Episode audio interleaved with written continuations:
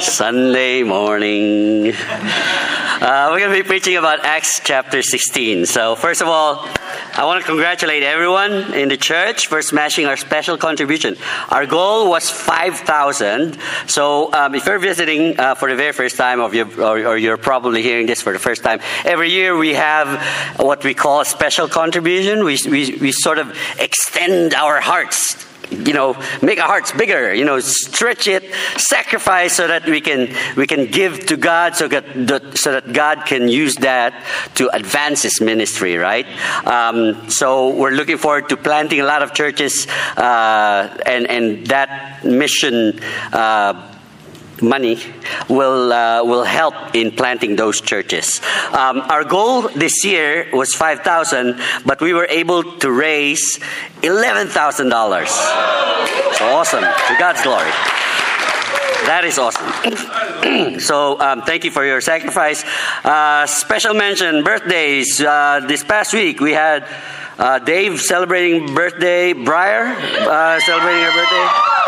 Alex, Alex Atkins. I don't know if she's here, but uh, where is she? Yeah, there she is, Alex. Uh, Alberto, Alberto. Yeah, she's yeah, yeah. He still celebrates his birthday. Yes, um, and uh, Trevor. Uh, Trevor's not here, but, but um, is Trevor here? No, he's not here. Okay. Yes. Okay. Well, hey, hey, yeah, yeah. Happy birthday to to uh, to these people. Uh, do we have people from uh, churches outside of Auckland? Uh, welcome. okay. Um, it, daylight savings time started today, yeah. right? Um, so I, I, just want to give you some fun facts. Um, it, in Benjamin Franklin first conceived the idea, actually half jokingly, uh, in 1784. Apparently to save light, but you know during those times there's there's still no uh, electric light, so it, to save pretty much energy or save candle. But I, I, must, I must say that was a, a really light bulb idea.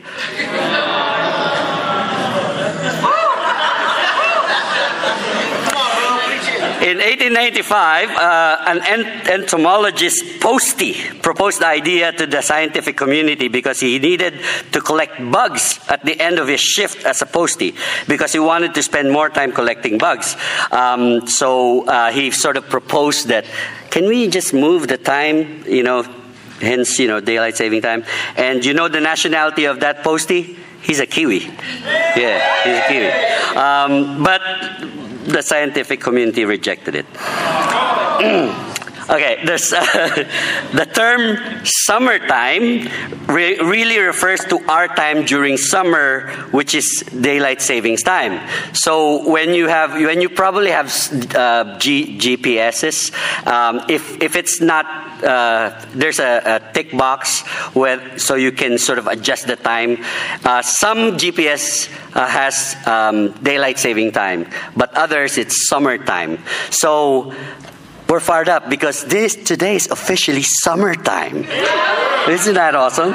Yeah. So um, enough of the fun facts. Let's go to our lesson. Our topic is Acts chapter 16, verse 16 to 40. Um, and there are two subheadings: Paul and Silas in prison, and the Philippian jailer. And we'll talk about them today.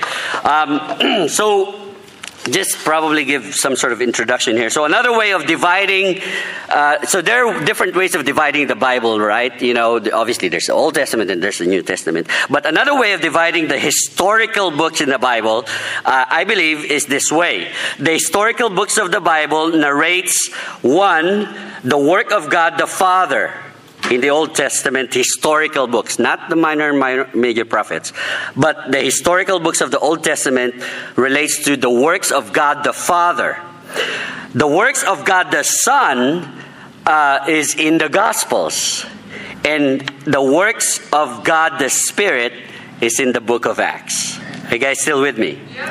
I'm just, uh, again, I'm just talking about the historical books, not the letters, the Psalms, or the major or minor prophets. Um, by knowing what God did in the Old Testament, you will understand the fatherhood of God, um, where you find how He snatches away His people from the clutches of Egypt, establishes rules or established rules and laws for His children um, uh, to follow, then disciplines them when they fail to follow. So it's sort of like our fathers, right? You know, our fathers, they, they, he establishes rules to follow in the house, and if, if we don't follow, we get disciplined. Sometimes it's our mothers, but uh, most of the time, it's our mothers.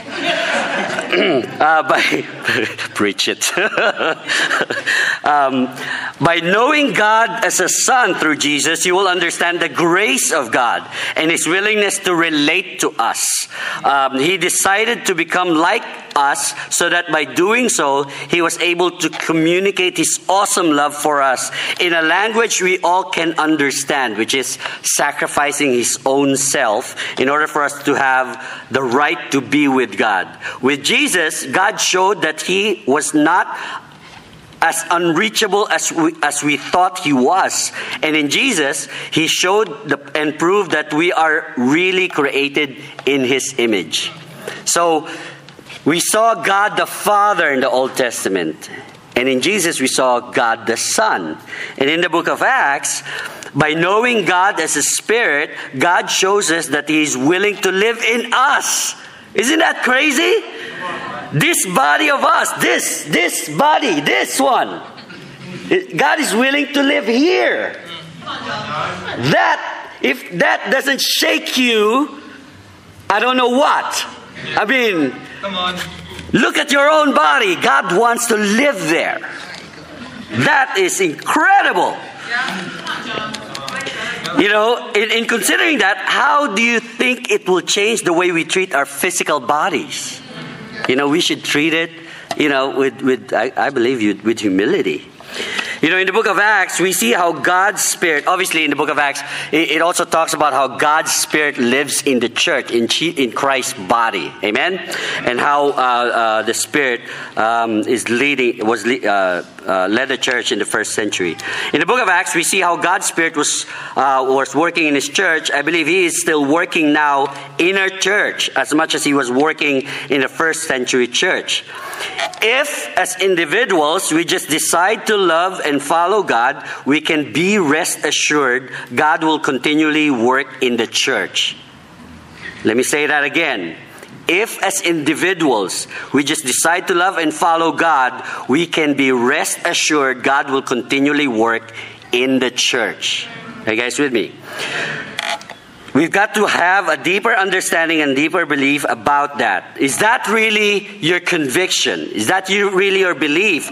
Or have you drifted a bit? Our prayer is that we get reminded always of this belief that God's Spirit is still amongst us. If not, why do we need to be here? If not, why attend church? Why do we need to read the Bible? Why preach? Why pray? Why worship? If we are half hearted about that fact that God's Spirit is still with us. Are you guys with me? So let's go to Acts chapter 16, verse 16 to 24. Um, I, want to read that uh, with, you know, using my Bible. Okay. Um, Acts 16. Um, hold on, I'm, I'm flipping the pages here. Uh, there you go. Okay. So let's read that. Once when we were um, once when we were going to the place of prayer, we were met by a female slave who had a spirit by which she predicted the future. She earned a great deal of money for her owners by fortune telling. She followed Paul and the rest of us, shouting, These men are servants of the Most High God, who are telling you the way to be saved. She kept this up for many days. Finally, Paul became so annoyed that he turned around and said to the Spirit, In the name of Jesus Christ, I command you to come out of her. And at that moment, the Spirit left her. When her owners realized that their hope for making money was gone, they seized Paul and Silas and dragged them into the marketplace to face the authorities. They brought them before the magistrates and said, "These men are Jews, and we are throwing our, city, our, our and are throwing our city into an uproar by advocating customs unlawful uh, for us Romans to accept or practice." The crowd joined in the attack against Paul and Silas, and the magistrates ordered them ordered them to be stripped and beaten with rods. After they had been severely flogged they were thrown into prison, and the jailer was commanded to guard them carefully. When he received these orders, he put them in the inner cell and fastened their feet in stock in in the stocks. So the first point is this, uh, because it's already there. Um, it may look like truth, it may sound like truth, it may even smell like truth, but it may not be the truth. Okay, why is that the point? The slave girl was actually telling the truth about Paul and Silas, wasn't she? You know, um, but really, uh, the, the, the, the, the, uh, her power was that um, he was he had the spirit of divination, or he had the spirit of Apollos. Um, in in Apollos, the Roman god, uh, beat this snake, the python snake, who was supposed to uh, know the future, right? Um, and and everybody believed here that that slave girl had that spirit that because she can tell the future you know um, interestingly you know I, I, think about fortune telling right now and i go man how come fortune tellers are not rich as much as i expect them to be because you know they can surely know the next lotto number you know but you know how come they're not that rich you know? So um, and it's amazing how sometimes we, we, we sort of compromise this and I, you know you know, in our convictions as Christians as well, because you know, we some some Christians actually even look at horoscopes, right? You know, it's like, um, oh, that's probably true. You know, I mean, there's no harm. Um, uh, looking at it, and I go, it, it's amazing. You know, when you read horoscopes, they're they're actually true. You know, because they say things like, you know, you will get there if you start moving now. Or, you will be happy if you stop being sad.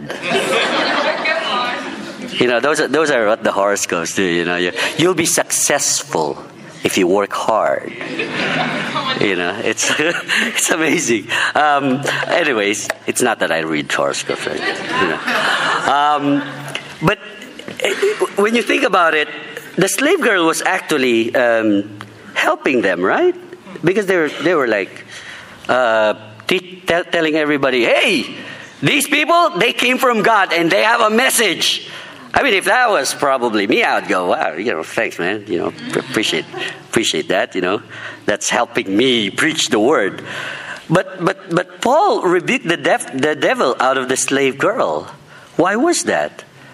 It was because it may sound like the truth, but, or it may smell like the truth, but it may not be the truth because it, came from a different spirit you know? Um, and, and another thing that i've realized there is because she was just creating noise you know? Um, you know you know how sometimes a message is preached, and because there's so many analogies, blah, blah, blah, it becomes noise. You know, well, analogies are okay for us to understand the central message, right? But, but sometimes analogies can, can go off tangent and, you know, and, and, and it can become noise. I mean, I have nothing against analogies. In fact, I'm doing that right now. um, um, but, but why is it uh, dangers to have noise in the message. You see, you see, noise prevents you from hearing the crispiness of the message. You know, I do I do a bit of uh, hobby photography, and one of the things that I do before publishing uh, the things that I I, I, I shot um, uh, is to zoom in uh, in one particular area of the photo and check whether it's grainy. You, you, guys have seen those, you know, if you zoom in and you go, it's grainy, and I, and and and just looking at it, you will. Uh, from afar, and you look at the photo, you look at it and you go, wow, this is a nice photo, nice composition. But when you zoom in, you will know what I mean. You know, it looks good if you look at it as it is, but, you know, but then when you zoom in, you go, you see these grains and you go, oh, I don't like that. So I post process it and remove the noise, right? Um, because w- with those grains, it looks fake. You know, without the noise, it looks authentic. Same thing with the message. With the noise, it can become fake. Without it, it can be authentic. When you hear a message, do you scrutinize it? Or do you, do you zoom in and check? Do you just take it as it is and accept it as truth? Have you ever asked yourself in the message uh, if the message you are hearing is authentic or not? You know, if you're visiting with us right now, I, I, I want to challenge you to even challenge the message right now. Challenge what is being preached. Because that, that is your, I mean, don't argue with me, argue with God, you know? I don't want to argue. I mean, argument will only, uh, argument, to be honest, argument will not save souls. You know, uh, you will save your soul if you argue it with God. Noise, again, will prevent you from hearing the crispiness of message. Another thing is noise distracts you from the real message. The slave girl was preaching about Paul and Silas, not the real message. What's wrong with letting everyone know who Paul and Silas were? She was even telling them the truth about them anyways. Sometimes you hear a message when you're and then you are like in awe of the messenger. And in fact, you'd rather listen to a good speaker than a bad one, right? But really, the messenger is just secondary to the actual message itself. There are good speakers and there are bad speakers, but the more important thing is whether the message the message is really the truth. I'd rather listen to a bad speaker telling me the truth rather than an eloquent one with the wrong message. We're not here to be entertained, but to know God. Are you guys with me? You know, now you ask, John, how do we know the truth? You know, first you have uh, you, you have to um, you've got to want it. You know. Um, how? You have to get to the point when you accept the fact that you don't have it yet you know? Um, and then probably you're you know you're saying well it's john, john it's okay. I think i already have it. Well if you already have it uh, there's a scripture uh, about it in matthew 25 that talks about you know if you really have it. It's it's a parable of the talents if you have it, then invest it, use it, share it. You know, but if you're not sharing it, God will take it away. Remember Matthew 25, parable of the talents. Um, if you're reinvesting yourself to others and you are multiplying, then you you already have it. You know, once you have accepted that uh, uh and uh, that you don't have it, the next thing to do is seek it. Matthew 6, verse 7 says, Ask and it will be given you. Seek and you will find. Knock and the door will be open to you. Don't allow excuses to prevent you, prevent you from seeking it. You know, what are your excuses at this point? You, you've seen it already. You know, you've been here, you've been, you've been coming to church, and, and you, you, you know Jesus died in the cross, right? You know you know god is is true. I mean the fact that you're here you have some sort of idea that god is true right? Yeah. you know and and you know that and you go well you know i can't really trust the bible because it, because because it's just written by people. Well guess what? All the books in the world are written by people. How how come you believe them? Come on john and the Bible is written by many people, and uh, for some strange reason, they're all united into one central message. Isn't that proof enough that the Bible is true? Okay, you want to scrutinize it some more? Go ahead, but it'll take you years. But hey, you know, you're probably humble enough right now and go, okay, I don't have it yet. I want to seek it. Where do I start? I don't know where to start. You can start by asking those who invited you, hey, I'd like to really spend some time studying the Bible. Can you teach me where to start? Uh, and you go, well, the Bible is so thick, it'll take years for me to understand it. Well, there are different ways of studying the Bible, but, but the best way to do it is to, to do what we call topical Bible study, where you will study a topic important to your relationship with God and look at those scriptures. For example, in a, uh, when it comes to your relationship with God, you might ask, what does it mean to be a follower of Jesus? Or how does one have a relationship with God?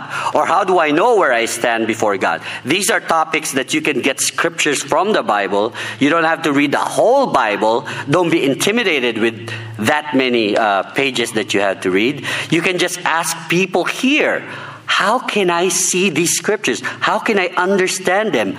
Use the topical way of doing it. Okay, if you want to do it on your own, go ahead. There, are, there is what we call concordance. You can buy a Bible at the you know at the end of it. There are some Bibles that provide some sort of concordance.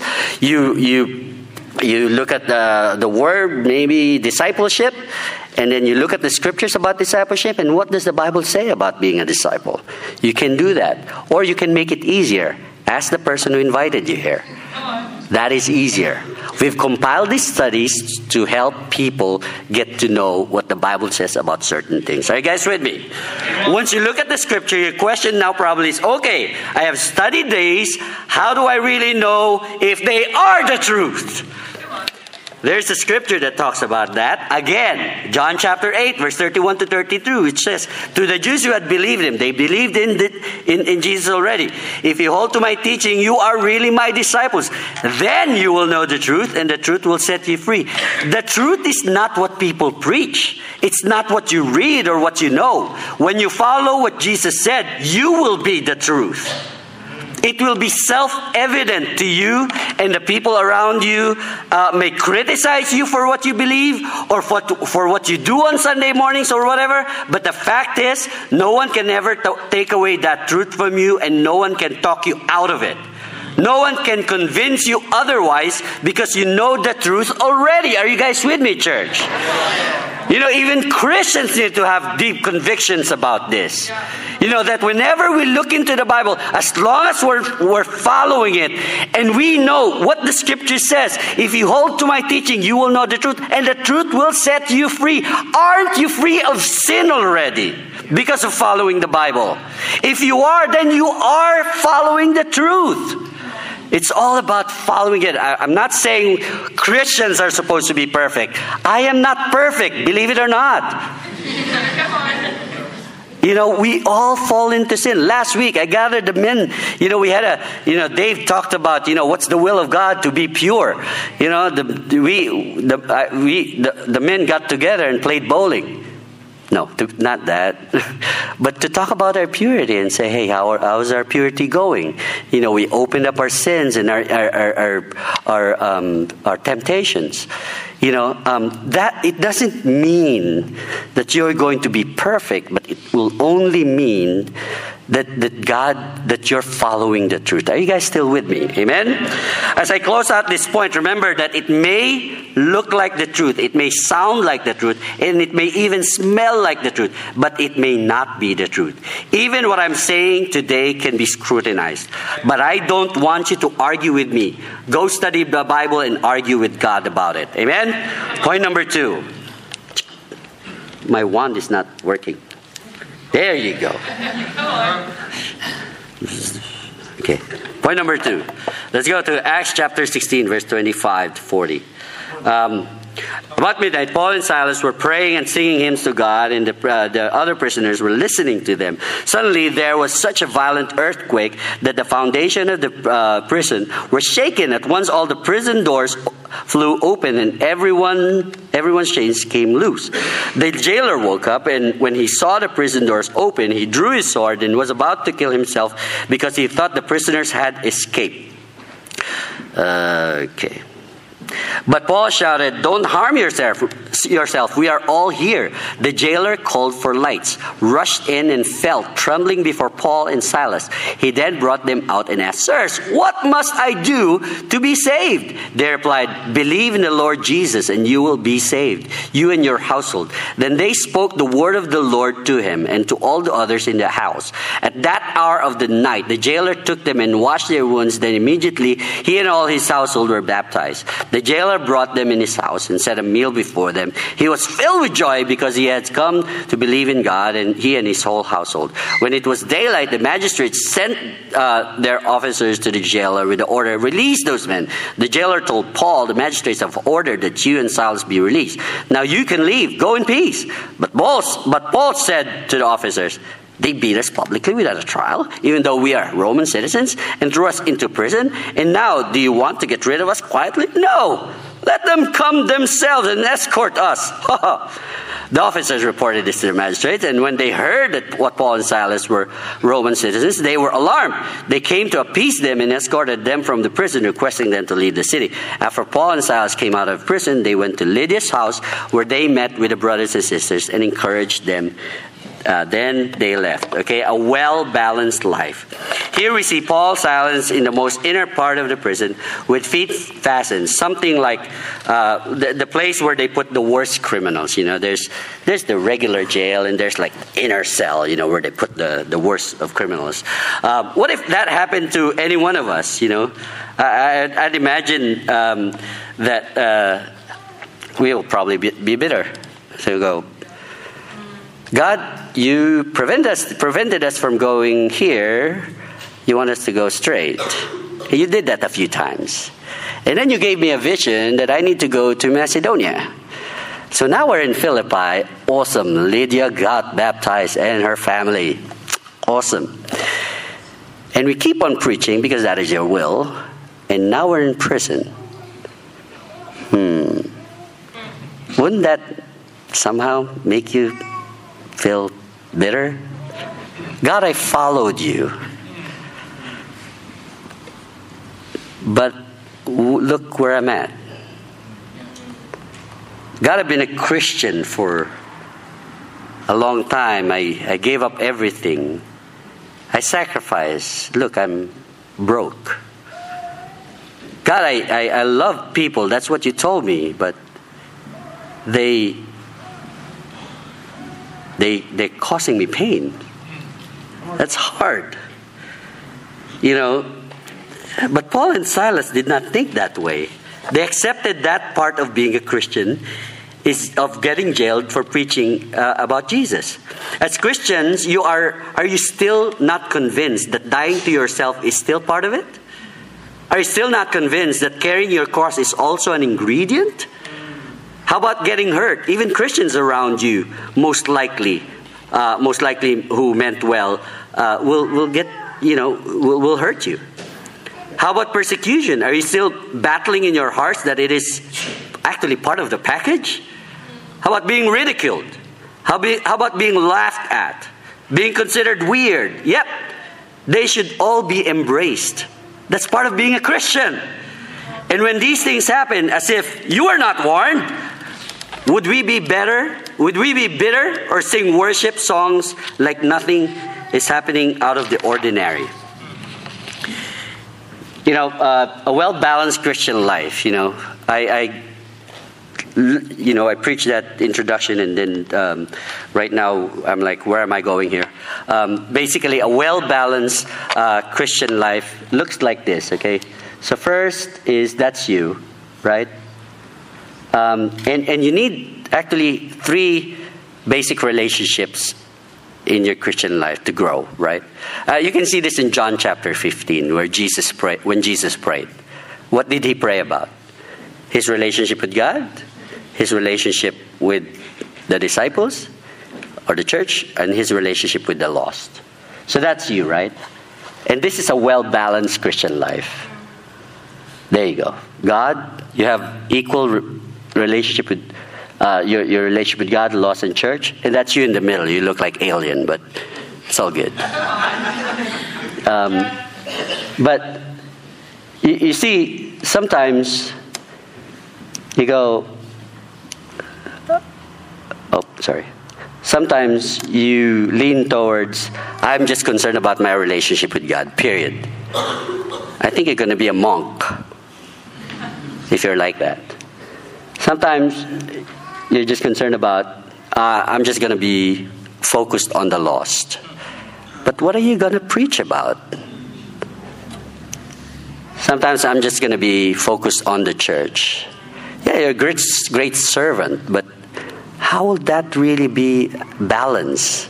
You know, why did I say that? Because here, you can see the three things happening here. First, um, go. Ah, first, Paul and Silas were in prison.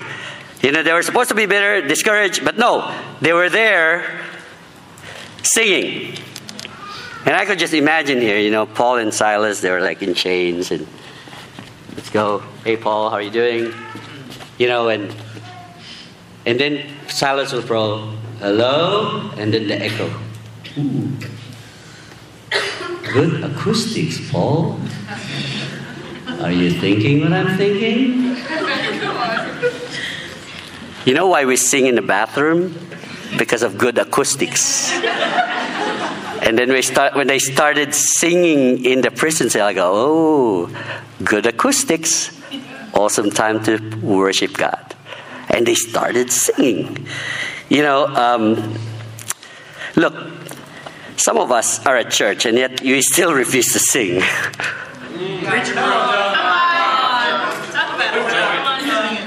Uh, Paul and Silas are in prison and they, they were singing. And you're saying, Well, I don't want the person beside me to think I am weird. Don't worry. At church, we all sing, and if you're not singing, you look weird.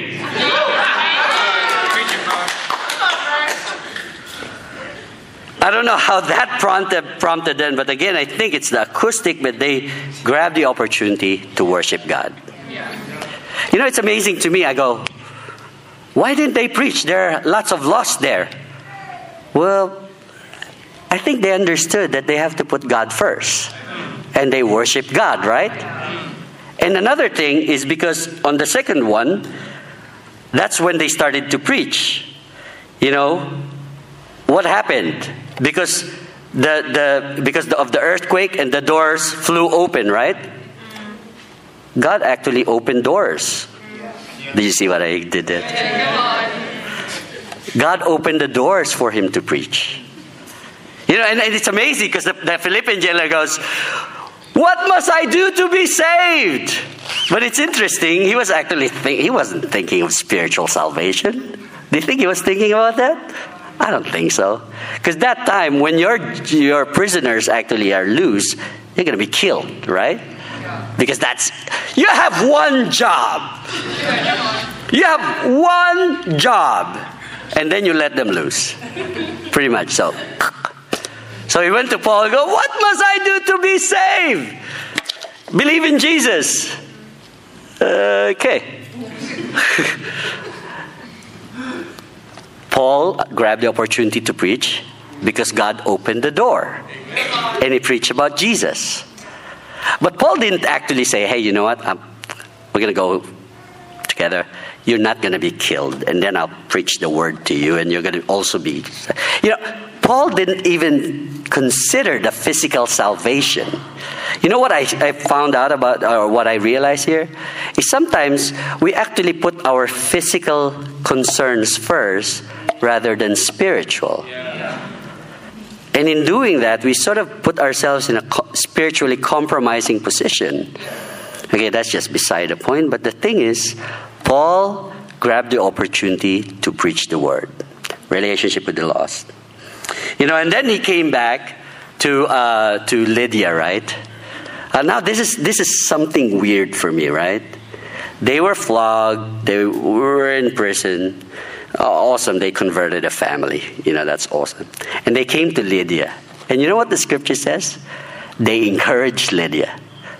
Like, wait, wait, shouldn't Lydia encourage it? I'm sure he, he, she probably did, right? But I, I, it's amazing how encouraging these guys are. And I think it's because he was also thinking about the needs of others over and above him, him his needs, right? And you know how we have all these scriptures, one another scriptures, you know, and, and all these one another things. And I think let's add something to that. Let's out encourage one another. You know? And I think we should come in here ready to encourage. You know? Um, I mean, I, I think of a few people that, that are always encouraging. I always think of Tita. You know, Tita's like, jeez, this sister, she, I, I don't know what she's feeling, but I see her post and, you know, the pain that she goes through. But when she's at church, you wouldn't even think that she was feeling anything. But she's still very encouraging. You know, I'm like, I better fellowship with Tita because I feel encouraged. No, really, you know, uh, no, actually, it starts off like this. I want to go up to Tita and encourage her. But I, I ended up being encouraged. I'm like, that was supposed to be me. Tita, I'll get you next time. I mean, she she just out encouraged me. I think if every one of us are titas, we're going to be teach- tichans. sorry, I just said sorry. Bad, bad joke. Bad joke. Yes. Um, but I think whenever we come into a room with Christians, and you know, not only Christians, but I think generally, we got to start thinking. I should, should really start sharing about some good things that happened to me you know. And maybe even after this, you know, you go, we're going to have a fellowship, right? Think about maybe two or three people that you want to talk to, you know, and then go up to that person, you know, and try to out encourage that person. I'm telling you guys, you cannot out encourage Tita, you know. But but really, you know, these are this is a well balanced Christian life. You're concerned about your relationship with God your relationship with uh, the church and, and, your relationship with the lost. You know, I personally, I mean, lately it's been like dry in my relationship with the lost. I haven't been studying the Bible with people. It's really bad, you know, for, for me. But you know what? Amen. God showed it to me, you know, and I, I got to repent. I was, I was doing this lesson, right? I was in McDonald's in Mount Eden. And I was like, you know, waiting for uh, the, the, the, my daughter. Like, God, you gave me this message. Now I need to share my faith. So at first you gotta you, you're like you do it because you're guilty. so I shared my faith, and you know. But really, that should really be a daily thing that you ask. You go, "How's my relationship with God?" How's my relationship with the Christians? How's my relationship with the lost? And if we consider these things, you know, we will become Christians that have a balanced life. You know, for the for um, you know, if you're visiting again, uh, we ha- and you've been attending but never getting to the point where you want to just have faith and trust God and seek God and the truth, remember that whatever you hear outside or even here, it may look like the truth, it may sound like the truth, it may even smell like the truth, but it may not be the truth unless you take full responsibility of your salvation and seek God with all your heart, mind, soul, and strength. And for Christians, God's Spirit is still within us. Amen? He will even be more evident when we remember to grab every opportunity to worship, to preach, and to out encourage one another. Let's have a great time today. Thank you.